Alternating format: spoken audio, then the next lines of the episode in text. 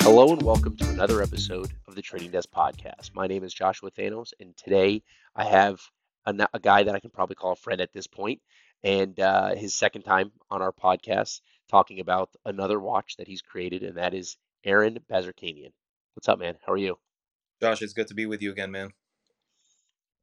Great to see you. Great to talk to you. And uh, we got some important stuff to talk about. We have watches. We also have other things that we can talk about too. Um, but before we get deep into it, uh, let's start with our customary wrist check. So you start first, man, because you got a really cool thing on. Yes. So so I'm still wearing my uh, Plum HN00 prototype. Um, I recently changed it out. I was wearing a light green like khaki strap on it, which I unofficially dubbed it like this Hulk, uh, just because like the old comic book, you know, depiction of the Hulk was was that way, um, and it, and it looked like that. And, and um, what was it? Maybe a month ago. Uh, good. I, I don't know if it's a mutual contact. I'm sure you've heard of him, Danny Goldsmith, um, of um, out of Florida. He put together a dinner with collectors and you know me and um, a couple of other brands, if I'm not mistaken. Um, and his thing is pink, so I was like, okay, I'm, I have this fuchsia color, so I'm wearing this fuchsia color um, oh, nice. That, that really goes along with the plum, and it I, it kind of stuck. Like I only wore it for him that that weekend, and it kind of just I don't know, it goes with it. So that's what I'm wearing. Beautiful, love it, dude. That's awesome. And if you guys don't know, that is uh that's a watch of your making. Yes, yes. Yeah, that's a prototype. Is that the first one ever made?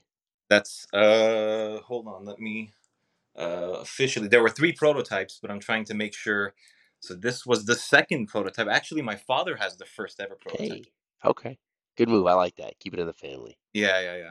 Beautiful, fantastic. That that's got to be an amazing feeling to make a watch and then give it to your father. It was. It's. It's. Um. Still to this day, he looks at me. He's like, I remember running around like doing the dumbest stuff and you know, just just being a kid. Um. Look at you now. You know, you're running your own company. So, um, it's still, man. I'll, I'll wake up every day and kind of think to myself like, how the hell am I here, man? that's awesome, man. Yeah, I've given my dad watches, never one that I made. So maybe, maybe that's maybe down the road. We'll see. Maybe, yeah. all right, I have something not nearly as cool, but it is sentimental. Um, this is my first Panerai. This was, Mm. I don't think it was my first watch. It's probably my first like real watch. I think I, I bought a Breitling Aerospace before this, which I still have, which the battery died. Um, but I've had this watch for going almost 10 years, which actually um, August 13th was my 10 years with in the watch industry and I guess with this company in some way because it was an old a company that was before Watchbox that was that was rebranded into Watchbox. But so I just celebrated my 10 year anniversary and I saw this watch in the Watchbox. I haven't worn it in a while. It's a Panerai Radiomir stainless steel 45 millimeter. It's a PAM 380, long discontinued, old ETA movement. Um, and yeah, this was the the first real watch, I guess, um, or mechanical watch I've ever purchased, and my first Panerai, and it kind of sent me down the rabbit hole of Panerai. It made me turned me into a Panerai guy. So wearing the watch today, I actually it's funny funny story. I bought I I own this watch, didn't wear it. I actually sold it to a friend and told him I have first rights if you ever want to sell it back. Which then he sold it back to me, um, and then and I didn't wear it. I just I'm like okay, I took it, put it back into my into my watch box. And I went to go wear it, and it turned out it was broken. he broke he broke he What? overwound it and broke the mainspring. So I to, Oh, yeah, I didn't even realize this, and I told him like months later. He's like, no, I didn't do it. I'm like, it's too late now, I guess. But I had to send it back in. Um, I needed factory service anyway, so I sent it to the factory. It was fully refinished, fully serviced, and uh, yeah, it doesn't doesn't get enough wrist time. You know what I need? I need some funky straps. I I think so. You have the the the magenta or the the purple strap there. Colored straps, I think, are a thing now. I I um so so first and foremost, we share some similarity in that. Uh, so I have not the reference you have, but I have a very similar watch, the seven five four Black Okay, Seal. Um, and it's a later was version of this essentially. so it was my that was also my first serious watch that my wife got for me. Um, again, like you, it does not get anywhere near the wrist time that it used to, just because I'm wearing my watch all the time. hmm Um, and uh, like you said, again, the strap colors, and that's definitely something I got from Panerai because they had so many different materials, different colors, whatever you can think of, they had it. Um, I uh, that kind of translated over into even my time at Journe, I um, you know, the the tables that they have in the boutiques, you know, all the straps. I'm like, Mhm. this this is it gives you so much more personality for the thing that is being made and albeit in in the Journe realm obviously they're making only what 900 800 watches whatever it is Mhm. um, but again like a cs havana red gold looks like another cs red gold havana but you can go with the guy that's just conservative and does brown straps and then you can put it on like this i used to wear it on this ivory alligator strap which was phenomenal on the wall um, and um, and that translate over. I'm like, you know what? All of my watches will have plenty of options for people to choose from. So Oh yeah. uh, I like I love fun. that. I literally have a, like a, a large, like, well, it's like a small duffel bag, but full of straps of every different kind. I actually recently sorted through them, and but I have I have at least 100 Panerai straps. Um, but so Radiomir straps are tough. I don't think they manufacture them anymore for the 45 millimeter Radiomir, and because I, was trying to get them one for a customer, and Sure. it became like a, whole nightmare. And I found there was a Panerai boutique up in Worth Ave, and the guy just had some. Um, and uh, and like he's like, yeah, I got, we've been stashing them away because we knew that they were discontinuing them, all that stuff. So it's hard to find straps for these, but like Panerai stepped up their strap game in, t in general. So like Yeah. on my on my red on my um Luminor, I have a PAM 233, which is that's my everyday wear, especially now that I have kids. Like I've I've sold Yeah. off a bunch of my. Yeah, yeah, yeah. Right, well, it just like I you know I don't really I haven't my collecting's been like somewhat on hold. Um, actually, so definitely after I have my second kid. So you know she's about 10 months old now, and I I, have, I don't think I bought a watch in the last 10 months. I can't, maybe I did, I can't remember, but um, but definitely sold off a few watches and, and whatnot. But so I just wear my Radiomir ev- or my my 233 every day. My wife, we were at the um the New York boutique Yes. um like two summers ago at the New York Panerai boutique. Well, we stopped by, we went to like Oh, AP first. They had no watches, we bought some straps. Then yeah. we went to Panerai. They had all the watches, but we bought straps. I'm not I'm not buying a Panerai at retail right now. Um, so my uh, so I picked a few different color rubber straps, and they had a white one. And my wife's like, "Let me get, you should get this one." I'm like, "No, I'm not gonna wear a white rubber strap on my watch. I'm like, what, what, what am I uh, like? Who am I, right?"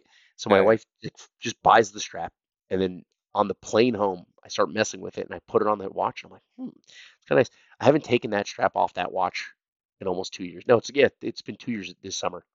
See, you you cannot question your wife. No, You no, especially with with fashion, I don't know why I thought that I would know better than her, right. she picked that the white rubber strap on that on that pin. It's like it's become a thing. I had a I had a bright orange strap, which I look back at it and I'm like, I thought it was so cool. I'm like, what a stupid idiot! Me walking around with a bright orange strap, like the white strap. I don't something about it just looks super nice. So I I think a black dial, a white strap works every single time. So there you go. There's some as a tip for you for you as with your with your watch company. So um, I'm I'm I'm glad to say. So we did the Alcantara for um the first one, and that was the only option. Albeit there was plenty of uh color options for people to choose from. hmm Uh, and for the second one, um, I was, you know what? I'm like, you know, I'm going to step it up in terms of like what people can do to, you know, just express themselves and you know the different materials. So I'm glad to say there's going to be three different materials this time. Actually, four, given that the Alcantara um, mold is there, so I can, if someone does want Alcantara, they can order it. hmm Um, but we're gonna do alligator, both shiny or glossy, I should say, uh, glossy and matte. Um, we're gonna do uh, canvas with the Okay, Velcro, and I I'm still I love that. what I'm gonna do with uh, the actual loop itself that the Velcro goes around. Um, they're going to be so it's John Rousseau again, and uh, I'm glad to say like they they are supplying some of the biggest brands and like the most prestigious brands that you know Sure. you um so i'm Yeah. glad to say the same quality going on my watch you know hmm so uh, that's always good to hear and then i saw this material so uh, my my contacts at um, jean rousseau are pierre louis who's the guy that's essentially the general manager of the north american op- operation um, great guy i had lunch with him maybe like a month ago and um, uh, Nathaniel, who is the more technical, like actually putting together the prototypes and fitting it to the case molds that you send him. Um, and I he sent me this huge box of like whatever they have, like crazy stuff. Um, and instantly I saw this swatch uh, little loop um, with like all kinds of crazy colors, and it was goat. So Oh. I never even like thought of it as a as something. Think Mhm. of it as like a grainy calf. That's essentially what it looks Huh. like. Um, so you like see that. material like you you will identify the material immediately.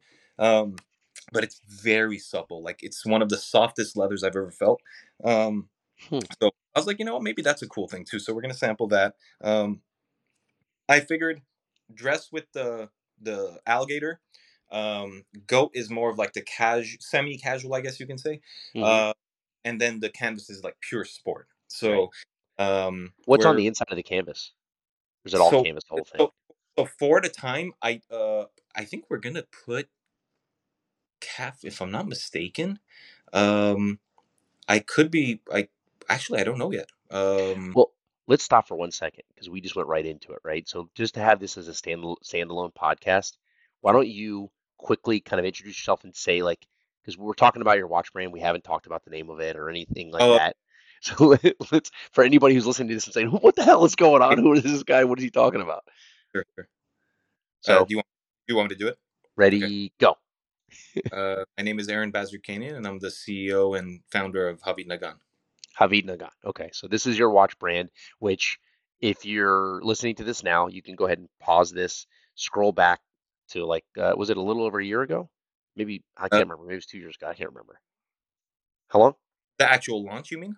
No, our our podcast. Oh, I, I launched it in April of 2022. Um, so maybe May, June, something like that. Okay, so yeah, about a year ago. So scroll yeah, back, scroll back to a year ago. You can listen to that podcast so you can find out what the hell we're talking about, and then you come back here and we can talk about the the what's happening now. So yeah. all right, good. Now we caught up. So okay, you're talking about the um, so the watch strap. So question for you, right? So I live in Florida, right? I have to have a swimmable watch. Yes. Is your watch swimmable? So so they're going to be rated at 100 meters. Yes, technically. Now, Mm-hmm. the the thing I wanted to avoid most when I was designing the case and the watch itself was I don't want people's minds to go immediately to sports watch. Sure. I, I just didn't want to be put in a box. Mhm. And again, I'll I'll come back to um, the different thought processes I've had from our last conversation and where I am now. And uh, honestly, up until maybe two three months ago, I started um, thinking about the next the, uh, model line, I guess you can say, that this dress version Mhm. of what Havid Nagan dress line would be. Um, I just didn't want to be put in a box with this watch because at the time I didn't know, okay, maybe I'll do a dress watch because this was my first idea. I was so focused on it and the different complications and the different iterations of it. And um, that was my pure and utter focus in just developing this line out. Now that I have, I, want to say the next 10 to 12 years of designs done. Um, and I can say, Wow. I can say that confidently. The designs are very thought out. Um, I've sat there and just looked at these things. You know, um, I draw them out, sit, put it on the table, look at it. I'll put it up on my walls. I'll just look at them as I'm doing just regular work or whatever I'm doing. Um, and I was like, man, you know, I love the, the the the case design and everything, but I'm like, something's missing. Like, I need to develop when I'm wearing the tuxedo. You know, like when I'm wearing a suit. Like there has to be the dress version. So Mm-hmm. I'm I'm I'm really excited not only for the second watch to be debuted, um, but next year. I don't want to get ahead of myself, but if things go uh, the way I'm planning, and you know, God willing, the business you know goes in the right direction, I might debut the dress watch that I've been working on and designing. So um, I, I'm glad to say we're, we have graphic renderings being done now. So Mm-hmm. you know and it's not just renders like it's it's a full mold of what will be used inside more or less the case construction is going to be um i again i don't want to get ahead of myself but and i'm not trying to overpromise but it's not like anything you've seen in terms of um when you think of a dress watch like it's very vintage inspired it's Mm-hmm. very um what Patek used to do and what Urban Jurgensen and uh, Voutilainen and you know all these guys that have done things. You look at it; it's a dress watch, yes, but it's so interesting. It's Mm-hmm. so like nuanced to the point where you can't help but just smile at just the case construction, the lugs, and um, the design of the dial is going to be unlike anything personally that I've seen. At least I don't know if it exists out there, but um, I wanted it to be yes, it's a dress watch, but it's still got that Havid Nagan like nuance and just differentiation in terms of wrist presence. So Hmm. um, I've been kind of I'm picturing scalloped lugs. did I guess it right?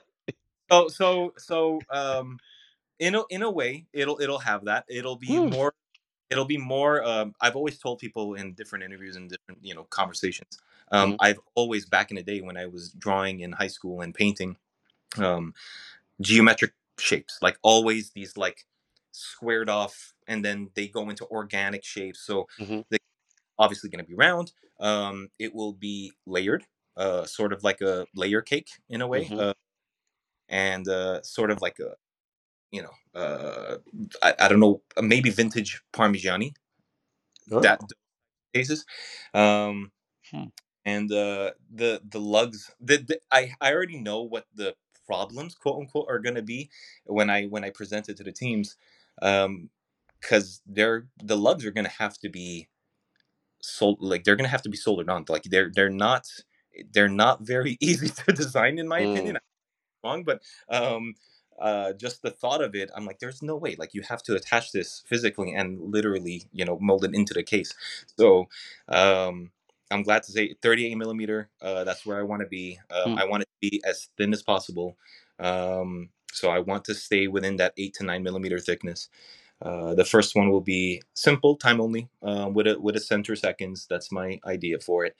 Um, I even more. I mean, I'm excited for that. But what I'm more even excited about is uh, I want to introduce a bracelet with a dress Mm. watch, and um, Really, with sure. a dress watch, you want to put a bracelet on So, it, not so not your not your sport model. no, because the sport model, I went back and forth, back and forth with even with collectors. Just hey, like this would be, this is begging for a bracelet, hmm and I kept playing around. I kept like closing my eyes and like thinking, okay, let me envision this thing. And I, I drew out the case and I tried to play around with bracelet designs. And It's I, tough.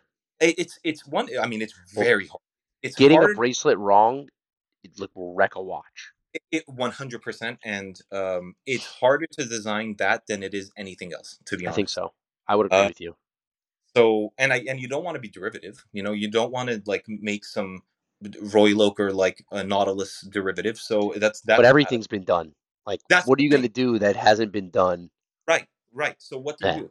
Even if it's not derivative, somebody will accuse you. They'll find a picture of some watch that, oh, well, this is where he got it from. right, And it's and it's hard. Well, one thing I- one thing about your watch, like the case design, like picturing putting a bracelet on it, that's it's I don't it's not made for it.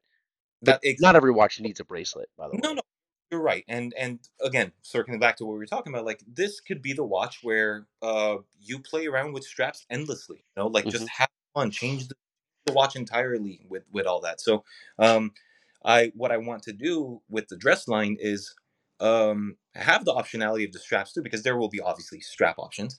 Um not wants a metal bracelet on their watch. And um uh, what I want to do is curved uh, alligator straps on those, Mhm. and uh, the bracelet. Again, I have a rough idea of what I want done. Again, very vintage inspired, um, taking from like vintage uh, teardrop design and beads, beads of rice uh, design. Hmm. So I'm, t- I'm telling you when uh, I say I want it to be this standalone thing where people are like, wait, what the hell is that? Um, and it's coming from who? Like, it's not Patek doing it. It's not uh, Mhm. you know, these like traditional, you know, big historical brands doing something like this. So, um, again, all just like jumping off points. And like, I haven't even begun talking to the teams about this, let alone talk about the bracelet, because I have a feeling okay, I want to do curved alligator straps. Um, well, that means the bracelet has to also fit in a way. How, you know, how is this all going to work? So Mhm. that's going to be the issue. Like the lugs and the case joining each other, and then how is the bracelet and the strap going to work at the same time? So, um, you know, I I'll have my work cut out for me then. Um, and then with the development of Lucine, um, the second uh, sports watch, I guess you can call it, or whatever Mhm. you hybrid sports watch. I don't know what you want Right. to call it. Um, that's been the obsession of my last, you know, I mean, I started working on it maybe two, two and a half years ago, but um, I think you re- me- I remember you mentioned about the second coming. So we Yeah. because our, during our last our last podcast we talked about what is it? Is it the HN double O or yeah, so that's the first one, and then Okay. O1 yeah. is the second one. So well, here coming back to my, my I love this because I asked you one question and you went so far off book and I love it. So I asked you if the watch was swimmable because we were talking about straps and I want to know is there a rubber strap? So not yet. Um, Okay. Why not? The reason is, um, John Rousseau presented me a, uh, I guess it's a textured rubber kind of Mhm. strap, um, which I'm sure you've seen. Um, it's totally fine. It could totally work. It's it's at this point it would be very easy to do. Um, I when I saw it, I hated it. Okay. Um, When you say textured rubber, are you talking about like kind of like on a on a on a Aquanaut, like where it's Uh, like no, no. So okay, that's what I want done now. oh Uh, so the the for example the Journe Elegant straps, uh, Yep. the off straps, um, the uh, AP uh, offshore straps that you have, um, those are vulcanized rubber. Yeah. So to do those, you need a mold. To do a Mhm. mold, anywhere from twenty five to thirty thousand dollars. oh yeah, I worked in manufacturing before I this. Believe me, I I lived in China and worked in manufacturing. Believe me, I know how expensive molds are. It's so so it's there. I can do it. I I have the email thread. I I can jump on it whenever I want. It's just not the time. Mm. Um, and when it when I'm there, I can um spend on these things where and look it's all towards the company it's not like i'm messing around with anything but um one thing at a time you know like let me get lucine out let me start working on just developing big you know having a little more um operating cash as they call it um and uh, then i can start taking these things like it'll come all of this stuff is is there um it's just i need to focus on what's in right in front of me first and then Okay, all right, because that's going to be most interesting for me. I need I need a Right. rubber strap. i know i know Yeah. uh it'll So come uh, so here's a question for you, right? Because you know our first podcast we just got to know each other we were chatting up, right? So now I want to talk to you a little bit more about your watches, which I love because you're so in detail about this stuff. So um, if you had to, desc- so many one many watch brands have like a focus, right? So like some are like very focused on the dial, some are only the the movement, some are the case construction, some are you know complications, whatever it is. So like if you had to like pick one focus or say even like a starting point for your watches, wh- where you what is what is your focus? What's your starting point? You mean in terms of what oh, like what happens first The Genesis, like yeah, what do you exactly like? So when you before you made your first watch, you woke up out of bed, you're like, shit, man, I got to make a watch with X X Y Z. Like that's where it starts, right? Because it can't be everything. It's got to Right. be there Right. has to be some some starting point, some focus. So what is what is when you're looking to start a new watch, create a new watch, like where are you starting? So so i'll give you the example with lucine um just because that's the most direct uh example i can give you Mhm. i knew i was going to go in a different direction in terms of dial design um Okay. with from 00 to 01 Mhm. uh, reason being is i kind of you're kind of learning what you are as in life you know you're learning about yourself and you know who you are in the world and what you want to become and you know all that. Um i was learning okay this is what i want my watch to look like and the evolution of that. So um i would say personally the first thing i thought about when i decided to design lucine was what is the point of the watch existing? Mhm. so I guess you can call that inspiration, or you, I, I like, and uh, I would call it inspiration. Um, so it started. It's a Okay, reason I to live. We talk well, about that in our industry. Mike right, always says, he right, goes, we talk about a watch, he goes, it's got a reason to live. If it doesn't have a reason to live, you can't sell it. No one's going to buy it. exactly. So and and it, there's two definitions of that, I suppose. The reason to live is one, what does it mean to me, which is the most important thing, because it, it- you know, if I don't believe in it, if I don't need it, why hmm do other people believe in it or need it? So Right.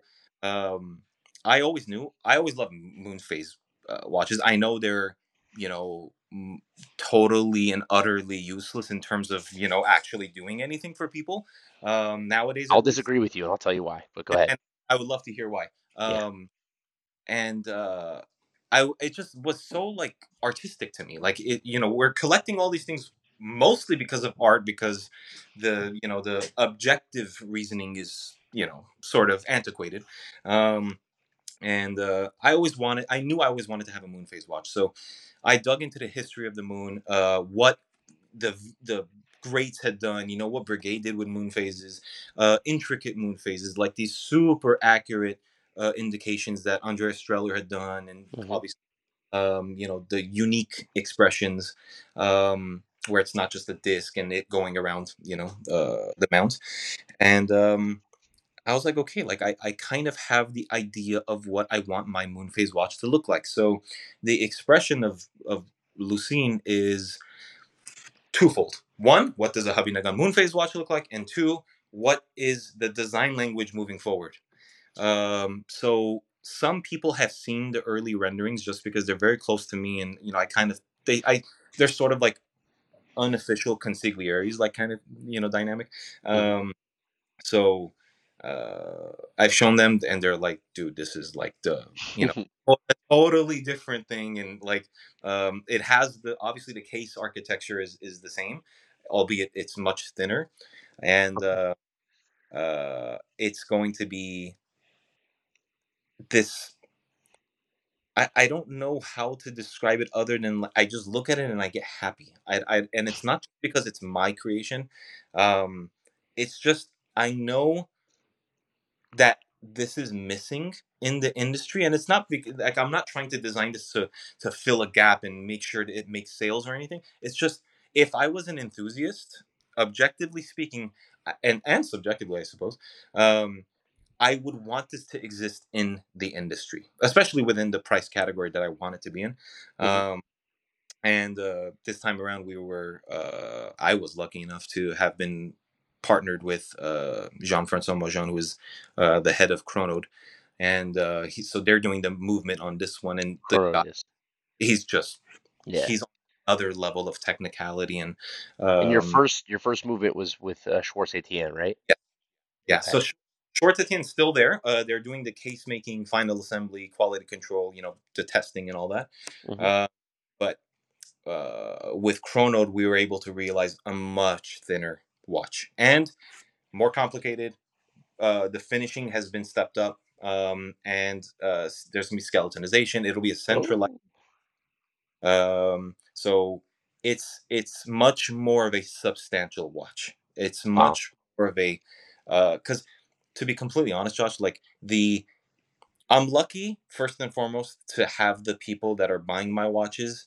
Uh, and we talked about one recently, um, and uh, you know that caliber of collector i fully realize is very hard to get the ear of so um, i'm lucky that i spent my time at, at Journe and uh, you know made relationships with these guys and they've become my some of my in, in some cases my best friends mm-hmm. uh, and uh, the number one critique and essentially only critique um, was you know, these guys are buying quarter million dollar, five hundred thousand dollar watches. You know, they're buying the Greubels and the De and the Journes and all this crazy stuff.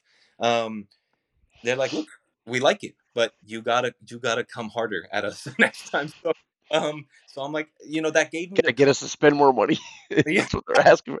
Hey, that too. Um, but the thing is, I know they're fully capable. Um, and it, I don't want to take advantage of that fact. What I want to do is look, if you're willing to play ball, then I'm going to really serve it up for you to hit it out of the park. So you feel um, proud and and okay, this is you know I have the quarter million dollar whatever, but this I'm not going to name the price yet because it's still unofficial. But mm-hmm. um, this much lower priced watch, yeah, less um, than quarter million. Yeah, it yeah. is hold, it's it's really holding its own and it's really demanding wrist time. So, um, well, I, you know, I don't think price, especially for a watch like in in the in the it, you know the life cycle of the watch right like journes were not you know they didn't start off selling half a million dollar watches right like he was he was you know dying i mean the subscription was right. what it was obviously it was more expensive, but it was you know he, he was begging people,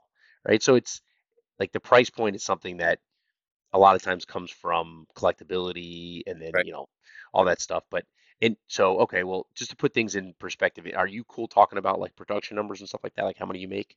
Yeah, of course. Okay, so like so how many? Because I, I like to judge a, a watch brand on a few different things. One of the things is production numbers.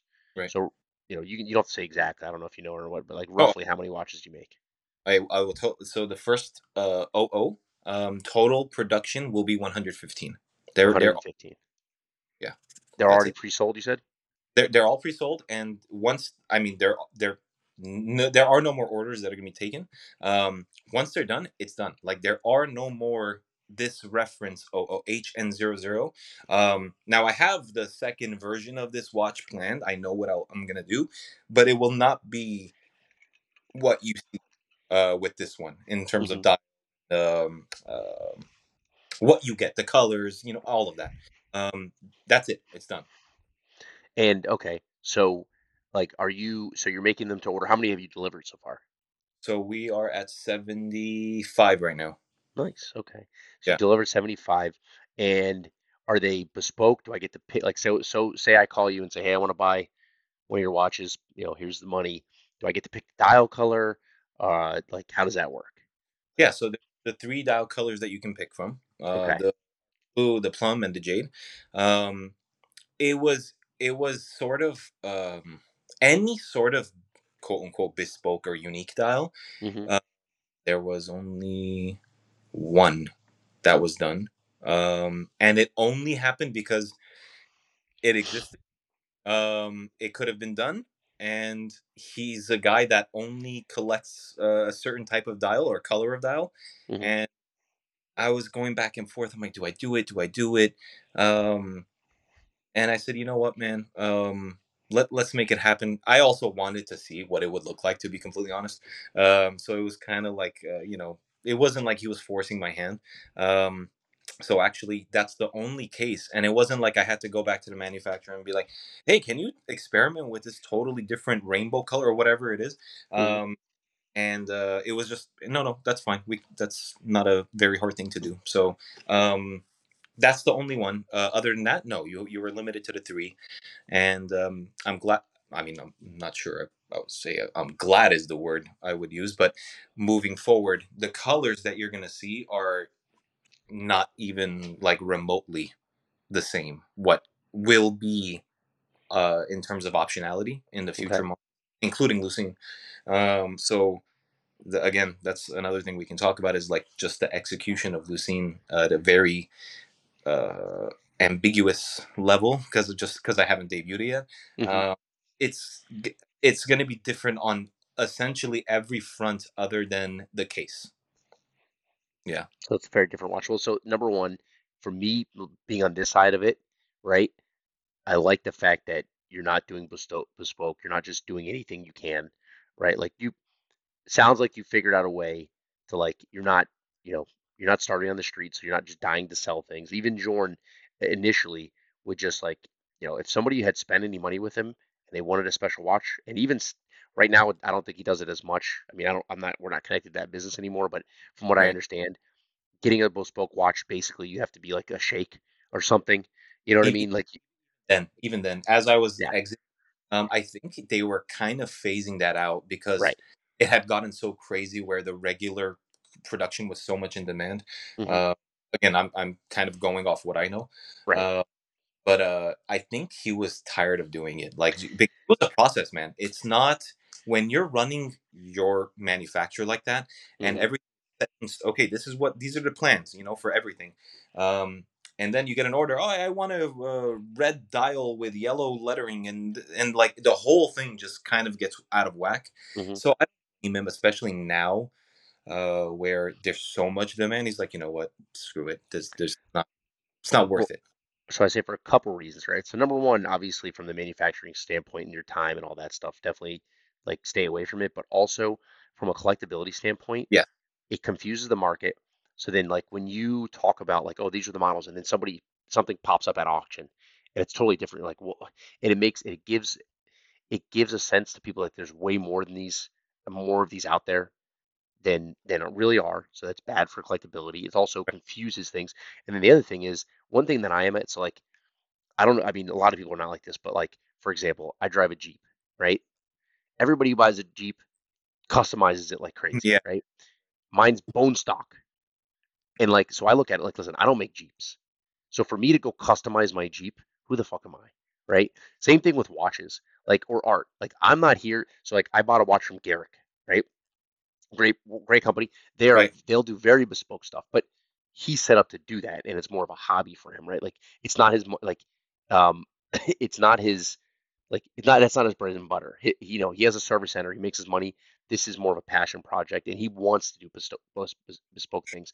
But he asked me, he's like, "What what do you want?" Right? So I I ordered one of his models, and um, and he asked me what I wanted, and I looked at it and I go, "Dude, you make the watch, right? So just make it like the way that you make it, right?" So he just made me what I what he told me was the last model of that Norfolk model. Like this is his lowest end model, um, but with a um, uh, uh, what's the word? Uh, the name of the the dial. I'm blanking on it right now. The the type of um, Type of not ceramic. What's that?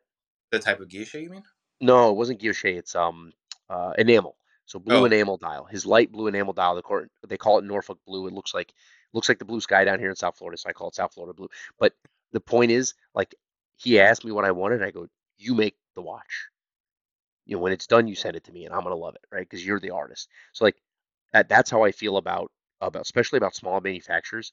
Like, if you're just letting everybody like you know yeah. decide what they want, then you lose your brand identity. And then then what are you doing, right? So, so I I had the question come up plenty of times. Trust me. Um, and again, anytime I turned it down, and and it's the real uh, reason. It's not like I'm you know bullshitting hmm my way. But um, I told them, do you want the eight thousand dollars you're going to spend to to eventually mean something, or do you want me to dilute, dilute, dilute until nobody knows what the hell is going on anymore? hmm Uh, so, and they're, and they're all very understanding. You know, they they kind of just. I have a like a feeling that maybe they're just trying to test to see what is this kid gonna do. You know, um, it could be that I don't know if it's if it is, but I think it um, is. I I, think there's I a lot of that going on. I want them to feel, and the, by them I mean the collectors and people that are going to Right. be enthusiastic about everything. Um, I want them to know I have this. You know, I I, I am in control. So hmm uh, I know it's gonna hurt. You know when I say no or whatever, but trust me when I say, um, even with like you know, for example, with Lucine, you're gonna like what I'm gonna put out. hmm Um, and if you don't, it's it's fine. Like there is not for you. yeah, and and if you Right. don't like, it, not because of the dial color. You know, Right. it's it's it's well, not not everything's for everybody. That's the thing, man. Like there's right. people who hate Rolex. Right. So it's, it's absurd. There's no what can you what can you hate about a Rolex? Yeah. You can just not like that everyone wears them and everyone likes them, but in the end, there's people who don't like everything. So like that's that's a big thing. I feel like with especially with like uh you know if I was gonna if I had my own watch brand, it would be my watch brand. It's not, hey, you tell me what you want and I'll just try to make something and it probably won't come, it'll probably be uh less than what I what I'm expecting and less than what you're expecting, but you know, here you go. Yeah. Or it's like, hey, I'm gonna make this because this is how I want it and you're either gonna love it or you're not, but someone's gonna love it and then that person will, you know, that's I think So that's that's important. I um I one of my favorite quotes from uh, from anyone in the or I guess an industry leader uh, as you would call it um, Max Büsser he quoted I, I forget the gentleman's name but he quoted someone you know that he was interacting with and um, the gentleman told him uh, Mr. Büsser the the uh, the design process is not a democratic process so I, I really like that and it always stuck with me Yep. and it, it you know kind of goes into the uh, the dynamic or I guess the thinking or mentality of you're buying the watch because you are placing faith in me. So hmm if faith is there, then you know I'm gonna give you what you're you're believing in. So um, I I'm really excited. I like I really want it to be on people's wrists. I want it to be on my wrist, of course, because I I want to feel it already. Um, I know what Cadranor, the dial maker that I work with, is capable of. And he already texted me saying, and he's crazy busy because they work with some of the biggest brands. Um, I always ask him for updates. I'm like, hey, any update? Any update? Photos, like, give me something. Um, and he promised me today, or yeah, yeah, today, later today, um, that he'll he'll send some some updates for me. Uh, the finish on the dial is going to be. Um, I don't think anyone's really doing it. Um, and if it was done, it was done like maybe 20, 30 years ago. Hmm. Uh, what I can say, um, when you look at it straight on, looking straight at the watch on your wrist, you'll have this matte textured effect. When Hmm. you look when you look at it from the side, it'll have sort of if you know those early Journe dials, the gold dials, hmm uh, sort of in a very loose way, the gold glimmer that they had. Um, it will not be as in your face about it, um, but when you're looking at it again, matte textured, um, you'll have uh, diamond cut polished indices, um, super luminova on it, and uh, off centered. Uh, the dial will be off centered, I should say. Hmm. And uh, new hands. The hands design is is what I'm going to be using moving forward. Um, that's that's uh, something again in the evolution of what you see in your head when you think about your perfect watch. Um, that's what I wanted uh, to be done. hmm And uh, again, funny enough, I never used to be a vintage guy, and I find myself more and more looking for inspiration from vintage watches. Uh, and I don't know if this is like acceptable talk or you know it's sort of like hmm a um, I'm going against the industry, but I am bored, man. Uh, and and I, I I'm not the only one. I talk to collectors a lot, and they are equally as bored. Yeah. Uh, and I'm not trying to you know p- call anyone out and you know you, you know speak you know on things that don't concern me or whatever you want to say because everybody does what they want to do and they have their business models whatever but the point of people like me and Garrick, for example, um, and BNF, and you know all these different crazy, absurd things that are you know loosely watches, I guess you can hmm say, uh, is to be inherently and utterly different than what is being put out there by the big brands. So um, you have the Roy Oh, it's Lokes. yeah, Sorry. it's different. I mean, that's the thing. So like that, you know, with these large brands, they need to appeal to the most people possible. So Yeah, and it ends up being all derivative. Which, listen, a Seamaster is a great watch. yeah, I hundred percent. really, really like it, but it's not getting me out of bed in the morning. Like, you know, it's it, I'm not if I'm if I'm a if I'm deep in watch collecting, I sh I can look at my Seamaster. I love it for a day but it's not like the end all be all, right? If I look at my Moser, my Pioneer Collective, like that's a freaking awesome watch for my Garrick, right? Or you know whatever, eh, I, you know an MB&F, uh, uh, you know uh, a De Bethune. If I look at Yes, my a De Bethune Grand Blue and I look at that watch, I'm like, oh my God, like what can I sell to buy this? You know, like like what, what kind of what kind of terrible financial decision can I make in order to own this amazing piece of art? So Yeah. so I um so I used to exclusively look at things that I you know remotely can't afford. You know, some of the higher end uh, like Richard Milles, like the twenty seven oh twos, and uh, Mhm. you know crazy stuff that's like two and a half million and like some. Um, and then Journes, which obviously relatively speaking are a little more affordable but for someone like me with a kid on the way you know i'm not going to be spending 50 60000 dollars on a watch so um i kind of also looked at it as um I don't need to price things or make things that are priced at that level to make something very interesting. Mhm. Uh, and I find great comfort in that. Like I know I can fully put out what I have in my mind, um, albeit there are tech technical limitations. You know, I'm not going to be funding R and D or process on uh, uh, like my own remontoire. You know, it's just not feasible. Um, and Not be yet. not not yet, not yet.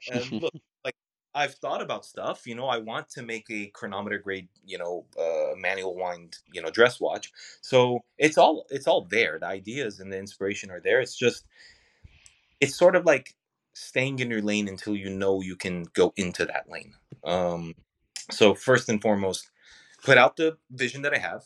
Two, do everything I can to support the market and you know try to do everything as a business person um, to respect the values and make sure I'm making the decisions that also respect the values of you know the watches trading hands eventually um and uh, just again like sort of how Journe did like just keep going the way you want to do it hmm uh, I listen to people like I'm I'm more than happy to like have conversations and take advice from people, but I'm closed off in terms of design. Oh, you should do this with the case. Oh, you should change this. Oh, you should like no man, that's that's you. You have a great You're idea. Exactly. Yeah, there. That's the response, dude. That sounds great. You should start your own watch brand. Let me know what happens. I mean, Yeah. Like, no, no, no. I don't want to do any of the work. I just want to feel like I have I have input in your in your stuff. Nah, man. I have enough conflicting ideas in my mind where I'm trying to like balance all of it and no, this is gonna work, no, but if I do this, it's also gonna take away from this. Um so it's um the the good thing is I'm glad to say that I found a design language that will define each and every single model moving forward. Um, hmm so there's a sort of like concreteness in um, okay, uh, I want to do a perpetual calendar. I know what the parameters are for a perpetual calendar in terms of a Havid Nagan um, calendar. So um, you'll I don't again I can't speak on it just because it hasn't been debuted yet debuted yet. But hmm once I debut, debut Lucine, you'll be like, oh, okay, this is the this is the direction that the design is going in. So um, Is that also going to be 100 mil, 100 uh, meters? yes, yes. Okay. So again, we've been pretty the case. Oh, yeah. so I me. told you I degree I I disagree with you in terms of the Oh, yeah. usefulness of a moon moon phase.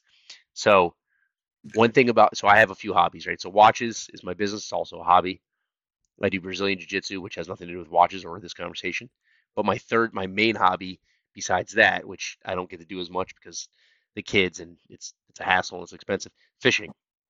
Okay. So I'm obsessed, right? So we used I, at one point I was going twice a month. We were fishing down in the Keys, but the moon, the moon phase is Yes. extremely important. yes. Yeah, absolutely. So like when we when we're going, even if I'm going to a spillway and fishing for snook, right? Like knowing the moon phase is incredibly important because there's certain times where if the moon's at a, at a certain point, I'm not getting any bites. It's not Yeah. even worth going out. Yeah. So so there you go. So that's maybe maybe you think about that as your, you know, throw some fishermen out there. So make make a moon phase watch directed towards fishermen of the world. Yeah. Yeah. Well, well, but so well that's the thing. So like um like Panerai likes to do like so there's Panerai I always make fun of them. They make a diving tourbillon because it's very important when you're, you know, to have your tourbillon know where you're going. right. Yeah. Yeah. But so it's uh, you know, but a moon phase makes sense for its for a dive watch for that reason because you have the tides and, you know, things like that. So So it can be all tied together.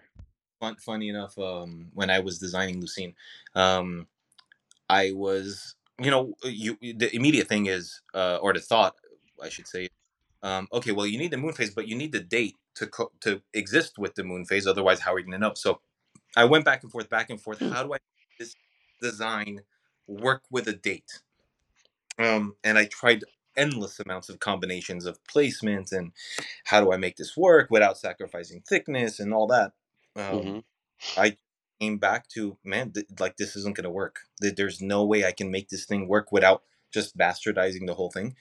So Lucine will come. It will serve as the entry into the moon phase Havid Nagan. Now, I have the next probably two or three iterations that will come with it. Um, totally different executions. They hmm won't they won't even remotely resemble one another um but again that's kind of the fun is like okay this was my one painting the sky you know th- th- on on a sunny day this is going to be my painting of the sky on a rainy day like it's it's this totally like Hmm. um fun experience of okay i have a perfect moon phase watch okay lucine is one version of that now let me see if i can take it in a different direction. So um it's it's fun to experiment with all these different ideas and to be honest again the more you read and the more you learn about the history of the moon and uh, you know the greeks you know what they did and the egyptians and all that you, and they had these crazy depictions of, of what they did hmm and Well, even the U, like the United States, we faked the moon landing two So. so, Hey, by the way, you didn't know space is fake, by the way. I yeah yeah read yeah this on the internet the other day. So, prove prove it otherwise. Yeah. Uh, so I I kind of have these inspirational points from that stuff, and it like Sure. your own genuine curiosity kind of fuels it. To be honest, if you're into it, sometimes I'll do something and I'm trying to find inspiration, but it's just not clicking. I'll leave it. Like I'll get bored of whatever it is I'm I'm reading, and I'll say, you know what, this is not where it's going to come from. Uh, so Well, you know what you do then? what's that? Drugs. yeah, yeah, yeah. That'll help you with the inspiration. You get bored, just take some drugs. tabs of LSD and just to see what happens. Yeah. Hey, No, so so I've been I've been pretty pretty good about all that stuff to be honest my whole life. So, um no, I've been pretty pretty creative on my own. Um I at least I think that. Um well, I'll tell you this: the Double Zero is extremely unique watch. So- It's like we talk about derivative watches. Like I'm trying to think of what I would compare it to, and I'm staring at a picture of it on your website right now with Yeah. the green. I guess it's the jade guilloche, and that's rose lathe guilloche, right? no, so that's that's stamped. Stamped. Okay, stamped. Funny enough, stamped I. so I uh, a, a fellow Angelino, I guess you can say, uh, Joshua Shapiro was kind enough Yeah. to invite, uh, invite me and a uh, a good collector friend of mine, young guy, and we were genuinely interested to go see. Like, dude, this is guy is an American guy. He has a whole shop. Like, this is crazy. Um, so we went there. And I was like, "Hey, like you have your crazy magnification loop with light, like just crazy stuff." He's like, "Yeah, put it, put it there." And um, so he looked at his, and he's he's obviously the master of Nietzsche here. Um, he was pulling, he was pointing out like imperfections that I didn't even see. Where I'm like, wait a minute, like what? That's the because they all even the stamp dials they come from an actual you know hand done dial. That's how they're stamped. So, um, the reason I didn't do the hand guilloche stuff was just because it was gonna make the uh, the price of the watch go up significantly and Mhm. I wasn't I didn't think that the collector would be ready then and there. Right, out Um, the gate, yeah. yeah, so it'll it's come. different than Journe using brass movements Yeah, until he could afford rose gold. I mean, and and, and then by, and then by the way, try to find try to find a brass movement for less than the price of a house. yeah, exactly. You know, know, Funny how psychology works with the, with the market. Oh, yeah. Um, so I um uh as as we're moving forward and with Lucine, you'll have so the skeletonization is going to be on the on the bridges on the back, Mhm. and there will be hand anglage done on that. So uh, we're we're stepping it up. You know, like I know the collector base I have. I Mhm. know that they're able. Uh, so I'm gonna you know flex into that. You know, I'm not gonna hold back, so to speak, um, as Right. I did one. So um, I I can't wait, man. I I the straps are also going to be thinner just because the case is going to be thinner. Mhm. Um, I don't know if they'll be noticeable practicality wise. Um, because on the drawings with the 3D drawings and the CAD systems, it's the difference is very small. It Mhm. looks big when you look at it online, but he's like, Aren, like you're likely not even gonna notice a difference on this. But I told him, look, let's wait, let's get the the they're called hull cases, so they're dull cases of Mhm. of and um it's just for Jean Rousseau to be able to do their thing and test and make sure everything is perfectly aligned.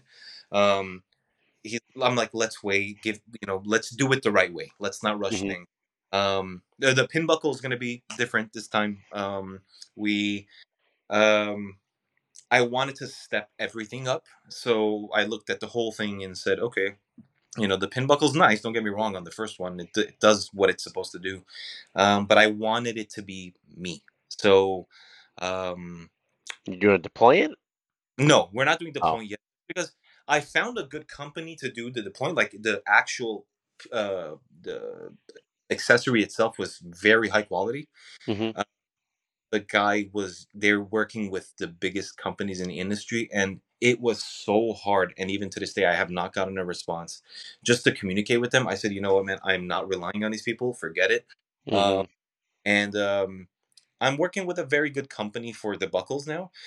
I just need to see much more of a durable and, and a, you know just a strong clasp that I feel comfortable with, and then I'll debut that.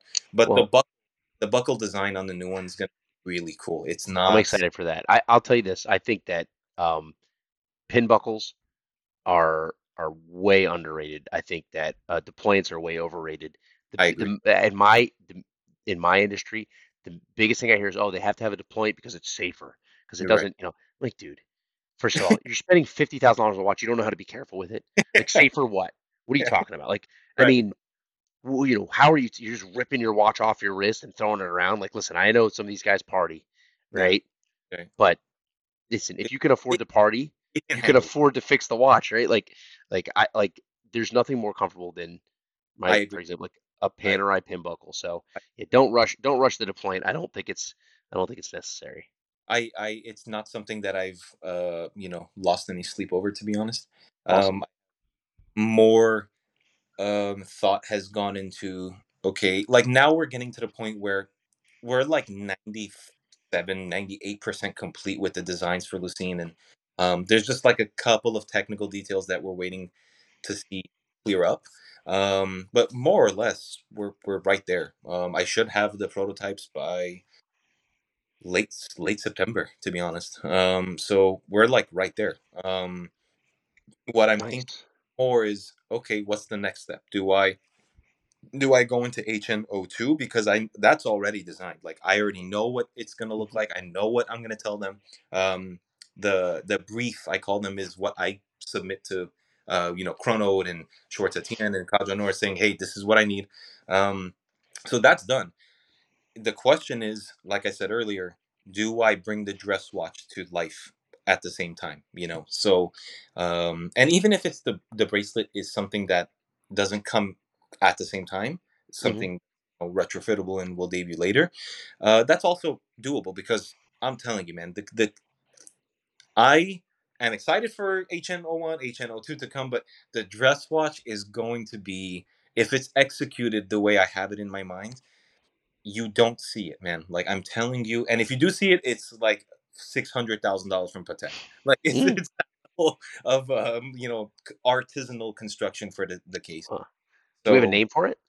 no, I have Yeah, nothing for it. okay. I I Okay. Havid Nagan dress watch. I don't know yet. Mm. Um, it's I'm thinking The about that. D001. I don't There you know. go. Yeah, I don't know. Yeah, Um, I'm I'm whatever. still Who treating it. cares? Don't give it a name. Yeah, it yeah. harder for dealers to trade in it. That's I'll I'll tell you this. I've said this before. The reason why Journe at first was not traded so heavily by other by dealers is because there's no reference numbers. Like the the the the the references are so like hard to know and hard to remember and like and like you you they're they're not it's not like a, a neat reference number like a Rolex or a Patek. And Oh, you that like this? You you don't mean the serialization, do you? no, not the serialization. I'm talking about the the reference number, the model numbers. So, oh, like uh, Reserve de Marche, that kind of thing. Right, yeah, well, so exactly. So there there are codes, Yeah, but they're confusing, and yeah, most dealers don't know them. And still, like, so like if I search in my inventory, right, nobody remembers the the the model numbers or, or the like the the model codes for Journe. right. Nobody does. Like You chronograph. Yeah, yeah, well, but it's like like HN whatever whatever it is, right? Like nobody does. There's no maybe George Mayer in my office remembers right, this right, right, he's a savant, but I don't think Jordan does. But so that that is actually a one of the reasons why they didn't trade between dealers initially because it's hard to identify the watches that way, That's which I think is actually a benefit. So that's crazy. That's um, uh, it's it's also it show, it shows you how simple this this industry is. That like something like that yeah, yeah. That because like yeah, well d- dealers you know, in this industry, it's not a professional uh, uh, industry. There, there are professionals in it, but it's dominated by people who are like half in, half out. So if they can't like, if they can't identify the watch specifically with a code, like a, a number code, a six or an eight digit number code, it's too much. Move on. Yeah, crazy. and that's why you only had a f- very small amount of dealers initially that were into the watches, and they like I've I know guys that were up until like three or four years ago would buy a watch thinking it was one thing, and it, w- it came out it turned out to be a different thing, and they just didn't realize it because there's no like spec- there's no like you know simple model reference. So I um I I always wanted to keep it simple. Um, and uh, I don't see it becoming any more complicated. To be completely mhm. honest. So HNOO, uh, why didn't you go with HN01? Well, because this was the the founders thing, you know, the launch. The Uh, Genesis yeah, yeah. So zero uh, starts at zero, man. it serves more as they, uh, okay, when I look at my wrist and Havid Nagan is on my wrist, that's what comes to mind. And then as it evolves, you'll see the more nuanced it's going to get, thinner and thinner and thinner. Um, because that was, dial codes though? Like I'm like sorry. Rolex has. Sorry, I didn't mean to interrupt you, but do you have do you have dial codes? So like for the Jade, so is it HN001 dash something something? No, no. Um, it's HNOO Jade or Plum. Um, it's it's not a. Uh, I mean the the the dial maker does when they send me, for hmm example, the the technical plans for each one. hmm Uh, there is a code, but I I chose not to. Um, Right. it's just I- it's I want to make my life as simple as possible, man. Um, and and again for the collectors too. So uh, I mean, some most of the collectors just say, "Hey, your first watch." hmm they don't talk about dial color. Uh, they just say, "I have your first watch," you know. And um, Well, when it goes to auction in 50 years from now, in the in you know the the prototype that's on your wrist right now goes for half a million dollars or a million bucks. sure, no. So his I mean, first watch. I don't know about that. Uh, I if that happens, that's like, what the hell did I do? You know. Uh, and um, I I am genuinely excited to see what people say, and not in a uh, oh, I hope they say good things about it. Um, I genuinely and sincerely, from the bottom of my heart, mean if I was a collector waiting for something special to come, this would be like, okay, I'm satisfied. This is cool. Um, and if you can't afford it, that's a whole other conversation because Greubel Forsey puts out stuff that I can't afford all the time, and I look and I'm like, damn man, like, what do I need to do? you know, I Well, just CAS, that's another watch that's like shit. What do I need to sell? Can I can I get away with selling my house and just have the watch? What how much is a divorce going to cost after that? You know, So, so there's also comfort in that. Um, as a col- as a collector, as you know, even though I've put off collecting whatsoever, you know, just again, baby coming, uh, v- hmm you know, development of the company itself. Um, I do not want to, uh, and I'm, to be completely honest, I'm not really pulled by anything really. Um, and I'm glad to say the things I am pulled by, I can't even remotely afford. So when uh, Greubel put out the um, I it was the uh, I think it's the newest Balancier, um, the convex line uh, with the globe, if I'm not mistaken. Okay, So when I when I, GMT, yeah, they're GMT I that they just released. yeah, so when I saw that, I'm like, oh my god, man, that's a watch, right? That's Yeah, um. But then I saw the price, I'm like, you know what? I'm glad it's that high. You know, like I I don't even remotely think about ever affording this because uh, and it's not because of a limiting mental you know space or anything like that it's just on the way lord knows we'll have another baby eventually you know college funds all that stuff and just maintain the business and all you know i'm good. I'm, I'm designing the things i want to design i'm very happy when they come to life um uh i have a panerai which again i don't i haven't worn a very long time my wife wears a Breguet um and that was something that it kind of we kind of just like happened. It, it just kind of happened, um, and a very good deal was made. So I was just, I'm like, man, there. It's a Daniel Roth era designed uh, Breguet, so 36 here. Um, I think you might. Did you ask me about that? You were asking me like, "Hey, is this a good deal?" I think I, I remember talking to you about a ladies' Breguet. maybe I I Maybe. actually was um, um, Stephen Rostovsky, who was a who was a very you know good. I would I would very much call him a good friend of mine, and just I he's been a gentleman to me ever since I've met him from my days at Journe. He's a big Uh, supporter of the independents, which so so nice. Exactly, exactly. So um I was my wife um was looking for something. She's like, I want something cool, unique. And she was going back and forth, going back and forth on Chrono 24. And one day she sends me this Breguet. I think it was a 3 3 yeah, a 3330 BA, hmm which is uh day date moon phase off centered hours and minutes. Um closed back. And I went to Chrono 24. I'm like, you like this? Like, this is something. I thought you were like, you know, looking into like, I don't know, small AP Royal Oaks or something. I don't know, more, you know, what girls are into. Um, I think and you asked me if I had this, and I'm like, dude, I don't, I don't have this watch. yeah, yeah. So um, I did some digging and then I found the 3337 BA, which is a, they call it the um, Le Chinois, which is, I guess it was made for the Ch- Chinese market.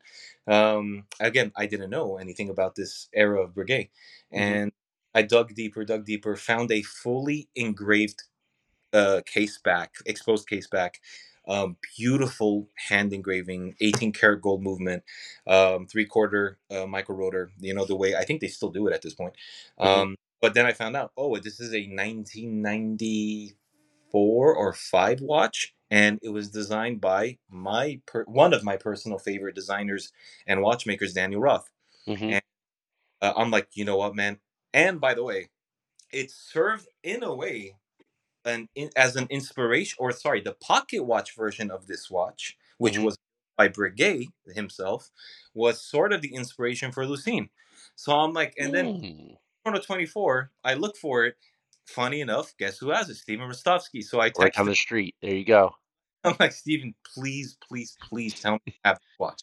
Um, and like, You're the first person to ever say no, that about that watch. yes, yes. He's like, hold on, let me. Oh, that's the oldest watch we have in inventory. So we got the guy who wants it. that's what I'm thinking. I'm thinking he's like, oh yeah, it's yours right now. Um, no, there was a hold on it. Uh, Mm. like please Stephen, like whatever you need to do man like this i can't believe my wife is the one asking me for this like this is just the pocket watch version of this served as the inspiration like this is just all the things are connecting um so he he emails back with the guy that had it on hold and uh, i think he had an assistant or something who responded saying hey he's he's out he's good um so um and i tr- i ended up trading a watch with him um that my wife was not into anymore and um Gabe got some cash in, in for it, and uh, and we walked away with that. And I was I'm I'm so happy that it all worked out. And I guess this is what when because again like I've been in the industry for a while, but I I haven't collected much just because you know hmm you're off a business and you don't want to spend money that you know um I haven't experienced that thing that collectors always talk about this crazy story and like it just it just worked out the universe put whatever you want to call it uh, hmm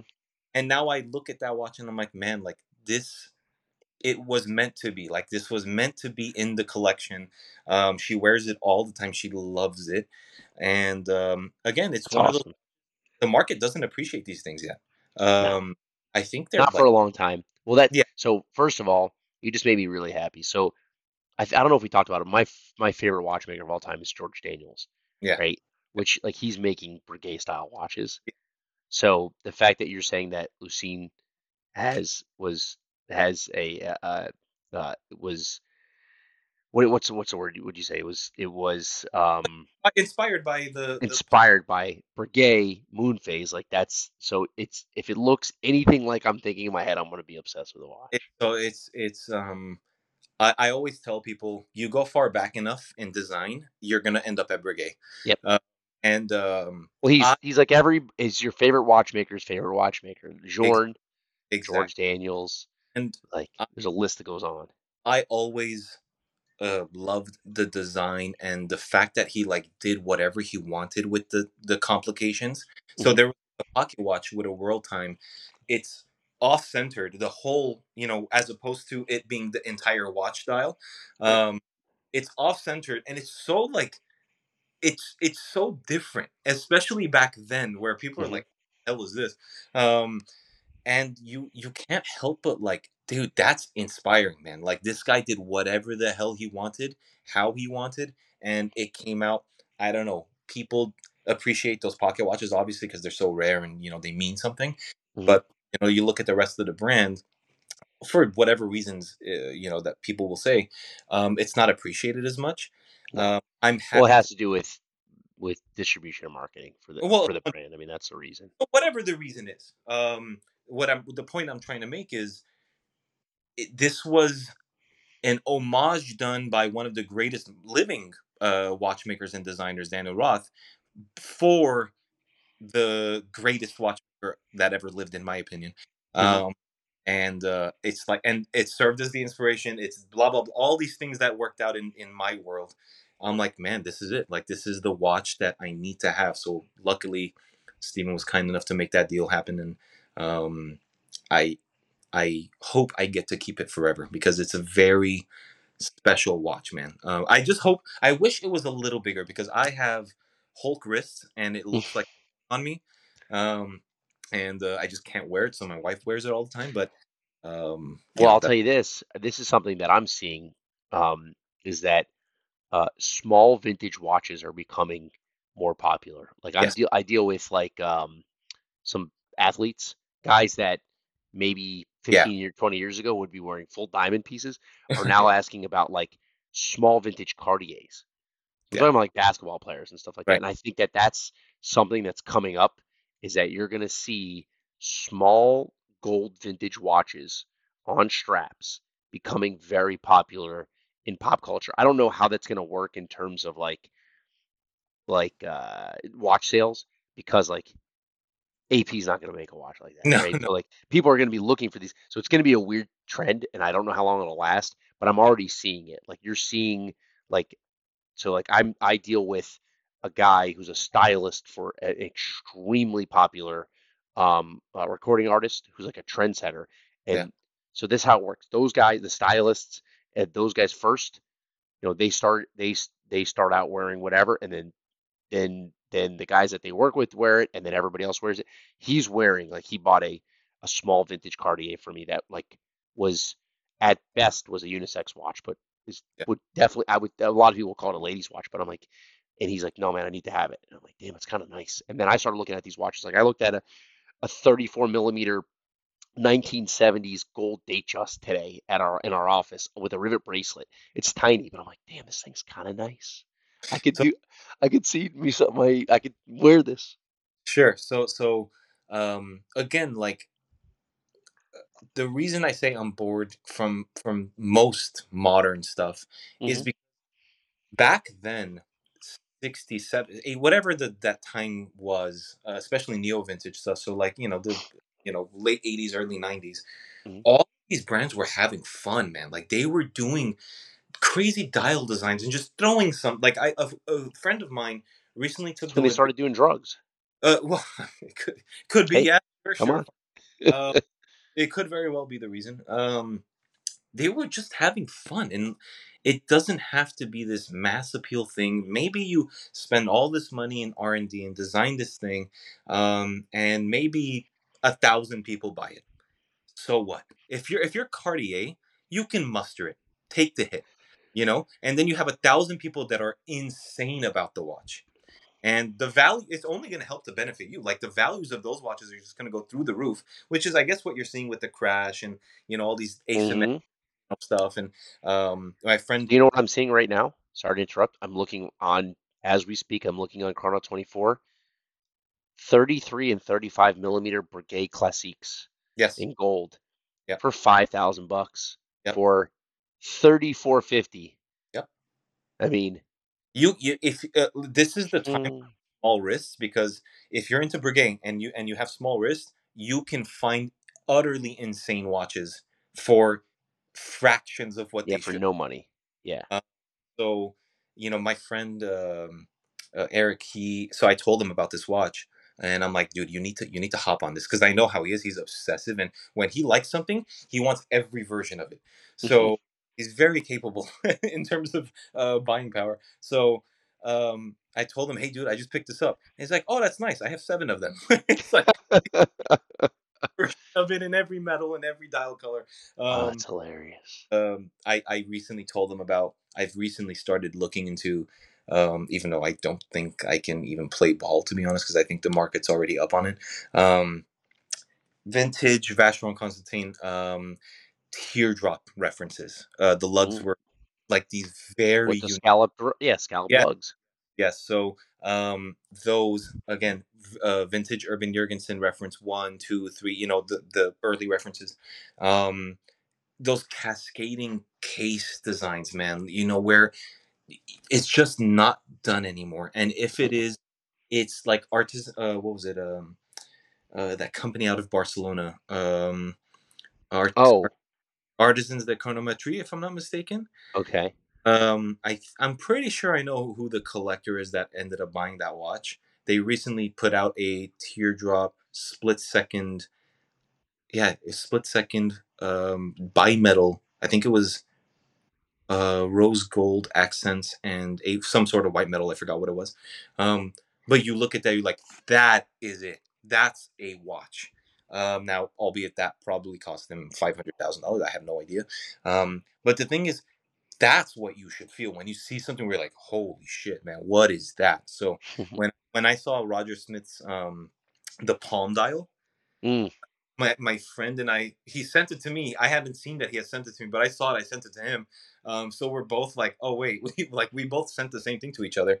Um I was like, my God, man, like that that's what a watch is, and that's what it should make you feel. So um a part of why I'm doing what I'm doing also comes back to look, man, 99.9% of the world cannot afford a hundred thousand, twenty thousand, whatever it is. These numbers are ridiculous. Um, maybe I can be the guy that kind of meets you halfway. You know, like I can put out something interesting and captivating without you saying, dude, I have to mortgage the house to buy this. So, for uh, now. for, look, I mean, I don't think I'll ever go into things that put me above six figures. Again, don't hold me to that. I don't know. Um, what I see myself being more as in the market in terms of the meat of what I what I offer, not um, you know, these like let's say if I have this crazy idea for a flying tourbillon and some crazy minute repeater down the line, whatever, um, that could be a totally different idea. But um, for the meat of it, uh, fifteen to like that twenty five thousand dollar range of of you know what else can I buy when I hmm look at this or something from one of the bigger brands at the same range? You're like, ah, you know what? I think I'm gonna go with this because it's just much more interesting and captivating. So I'm happy to even tell people like the third watch that you will that will come, you know, after Lucine is going to be a jump hour retrograde minutes. So um the it's all these that just I love retrograde. Like I am huge Really? yeah, I love retrograde. Um You're so Roger Dubuis and Franck Muller fan, sounds yeah, like. I'm, I'm a vintage, vintage. No, of Uh, course. the Yeah, I don't think I don't think either of those companies are doing any retrogrades now, but Okay, so is there um, is there any company that's doing retrograde? I'm trying to think here. um, so so actually, funny enough, um, one of the guys that I work with, Jean-François Mojon, um, he runs his own company called uh, Cyrus. So I I think they're bigger watches, which is why people don't appreciate them, in my opinion. I have a wrist that can probably wear it.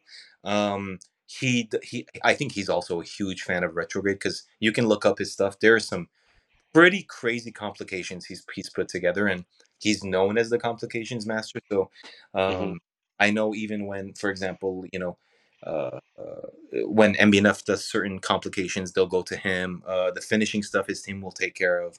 Um, he's he's one of the most brilliant people that, like, if you know, you know, kind of guy. hmm Uh, so I'm Well, there's like sport watches. There, there's sport watches with wild complications. Yeah, yeah, his, his are totally utterly sports. Yeah. He, I, Cyrus spelled C Y R U S. If anybody's yeah, listening, want to look it up. Yeah. Yeah, so he's I think he's a bigger guy, so he can muster wearing 45 millimeter watches. Mm, Um, uh, so that works for him. Again, you know, it's it's not meant for everyone because most of the market is not going to be able to wear a 45 millimeter watch. But mm-mm. if you're into it, you're a big enough guy and big enough wrist. You know, I I think I'm wearing a 45 right now. yeah, yeah. And and But by the way, but but by the way, where's like a 42? that's a wire lug. Yeah, yeah, that's a totally hmm different. Wire Uh, lug radio mirror. right, Go right. buy one today for four thousand bucks or below. Yep, yep. Uh, I um I have my qualms about how Panerai has been doing things recently as far as a business is concerned, but you know that's Yeah, that's I've a whole said many many times I love their watches. I don't like their business. right, right. I yeah. I I mean making watches.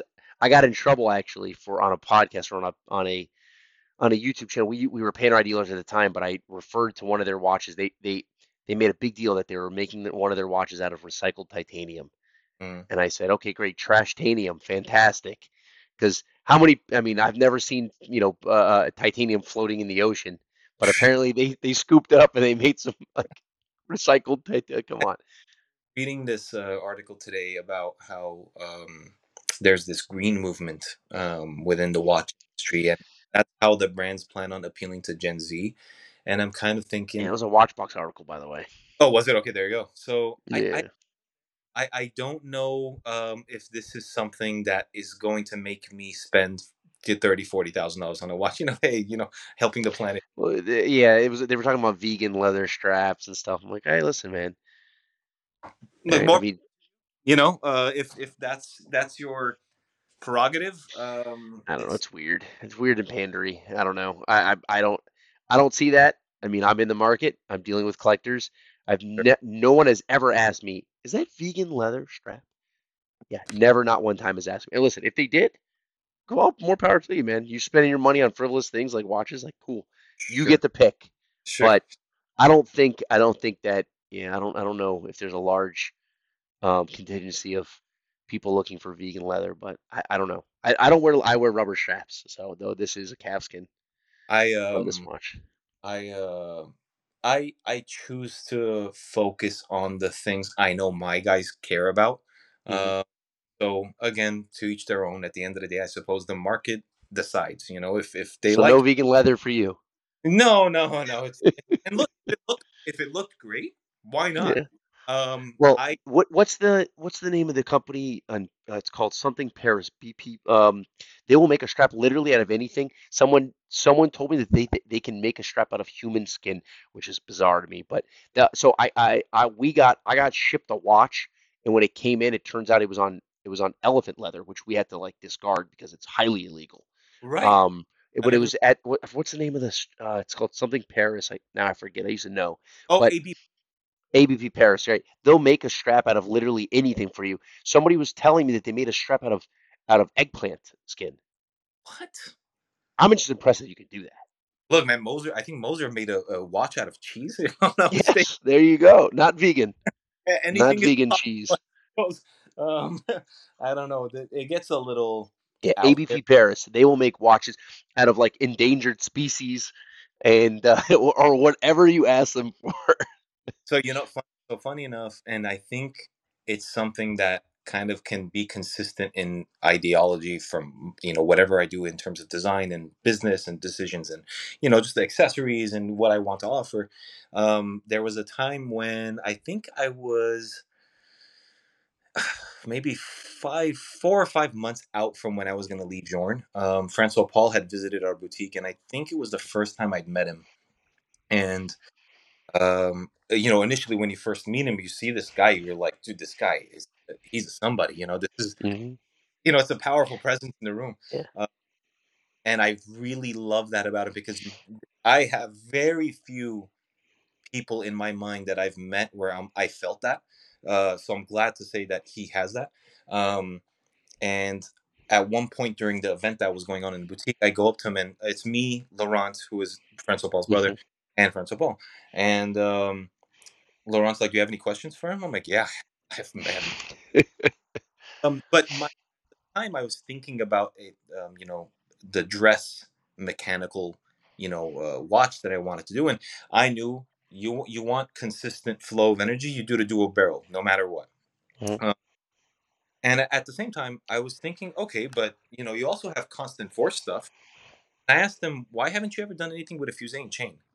Um, and he he kind of like smugly like laughed at me, and he's like, "Why would?" In French, of course, and Laurent's translating. Uh, why would I do that? And I said, I, you know, you're, you know, you can do it. You know, it's, it's um, Shit, I didn't know you were gonna ask me a question back. I'm like, if there's someone that can do it, it's you, you know. Um, and he said it would be a waste. Like it's it's the dual barrel already gets consistent flow. Um, and he's like, if I was going to do it, which I did, I would do the the uh, the gear driven remontoire. And with Mhm. this, uh, so um, Well, somebody needs to tell DeWitt. well, what I what, what I yeah, what I what I found from that was keep it simple. Like don't don't do frivolous things. Don't do like don't So don't put a tourbillon in your diving watch. Is what you say. Is that is that your advice for life? so so another and while we're on the Journe thing, uh, I I love Laurent, and he's he's my brother, man. Like I I still text him like crazy stuff, and um, you know, I'm gonna go see them. I think in the next two days. Um, uh, we were at, we had a Tourbillon Talk event that we they were holding, and I this was after I had left, and he had invited me. He's like, "Come check it out." Um, so I go, and do you know? I don't know if you ever met Kenny. Uh, from- Kenny, bald, bald Asian guy. Uh, Kenny Chow.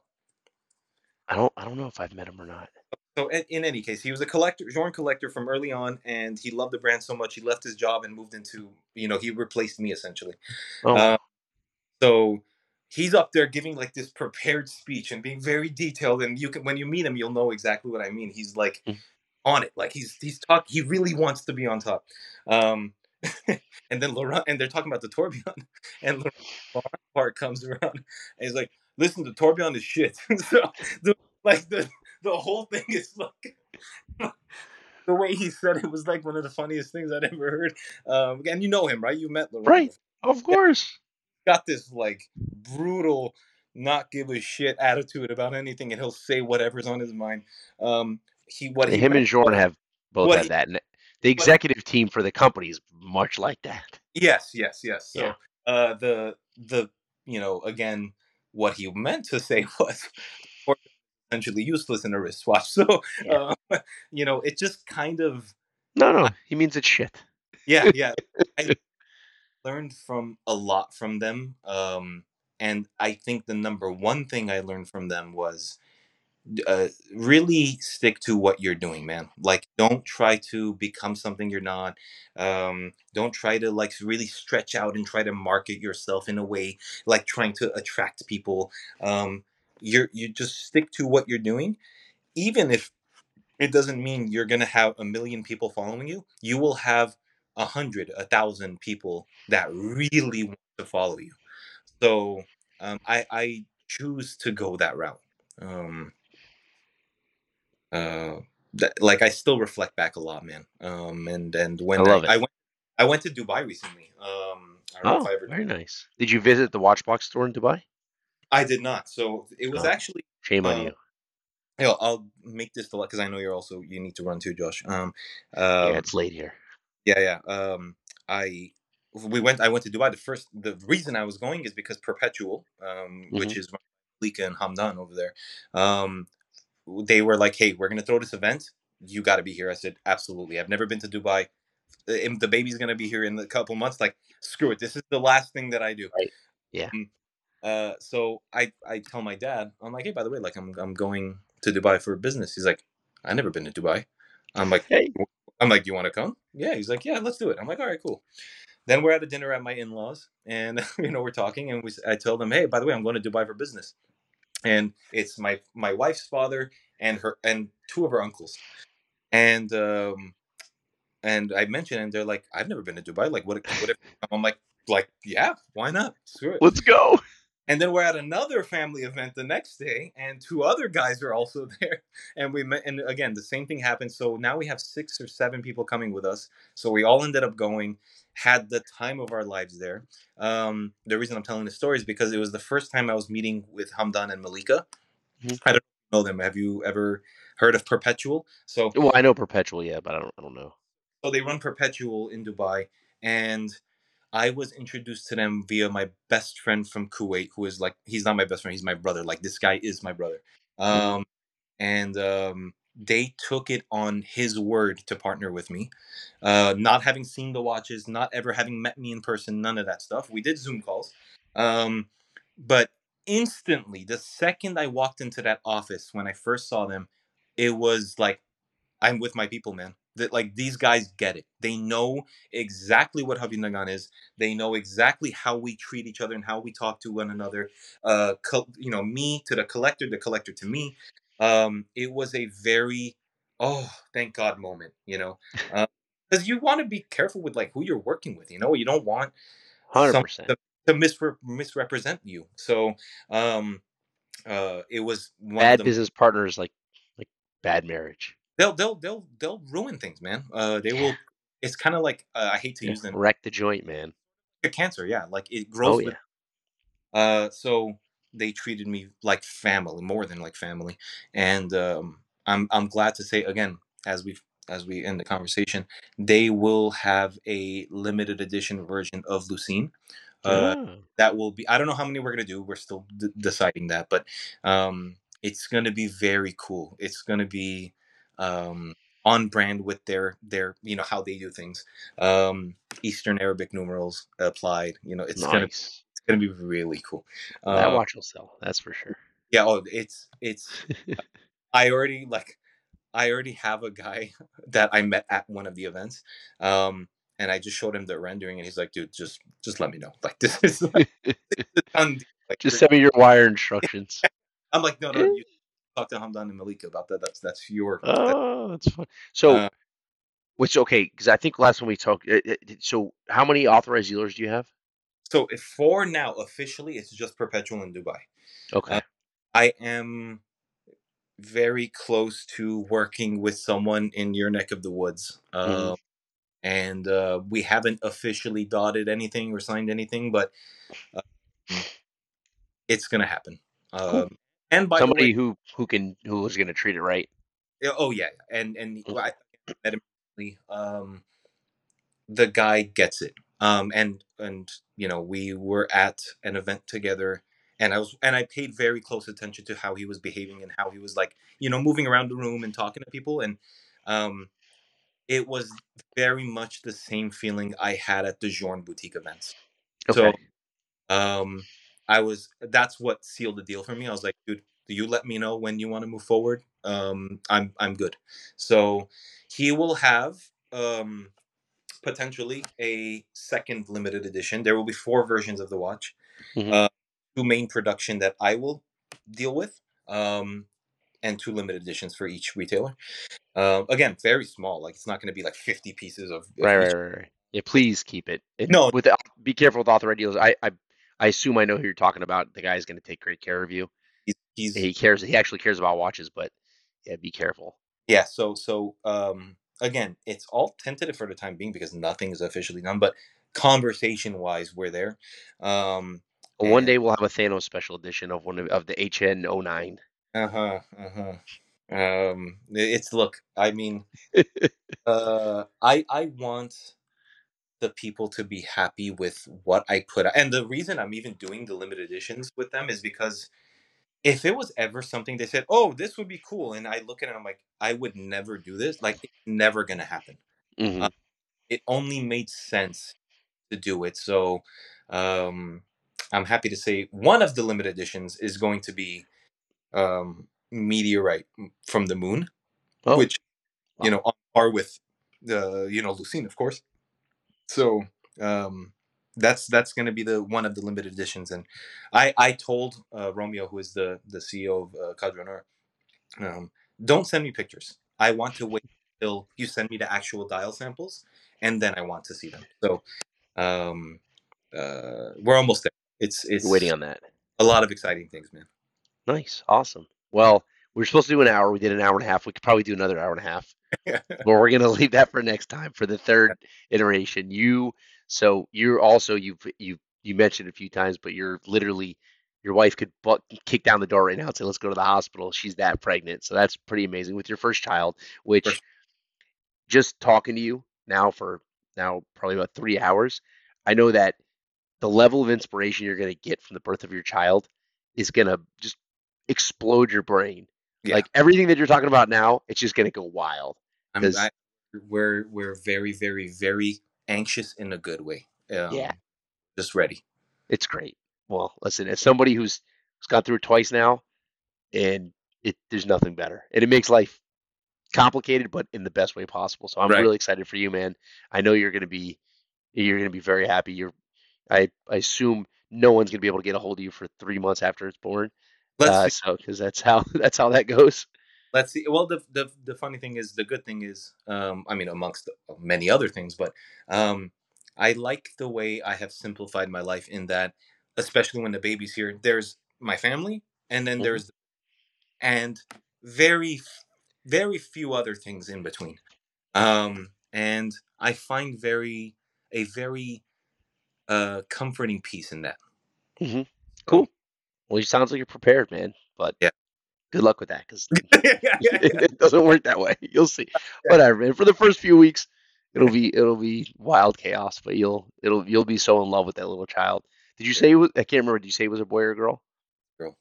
Little girl. Yeah. So there you go. I'm as a girl dad times two, I know, I know. dude. It's like there's nothing better, man. You literally, I fall in love every time I look at my daughter. So, um, and I know you're gonna be that way too. So that's awesome, man. I'm very happy for you.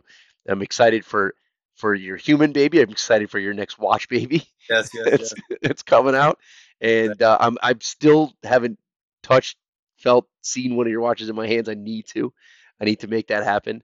Um, but um, all right, sweet man. So anything else? We got to let the folks know. Anybody who's listening this deep into the podcast, Um, special discount code for your website. yeah, I'm Aren. Discount. Yeah. Um, No, no, it's it's um we're almost done. I guess a summary of of all this is HNOs are almost done delivering.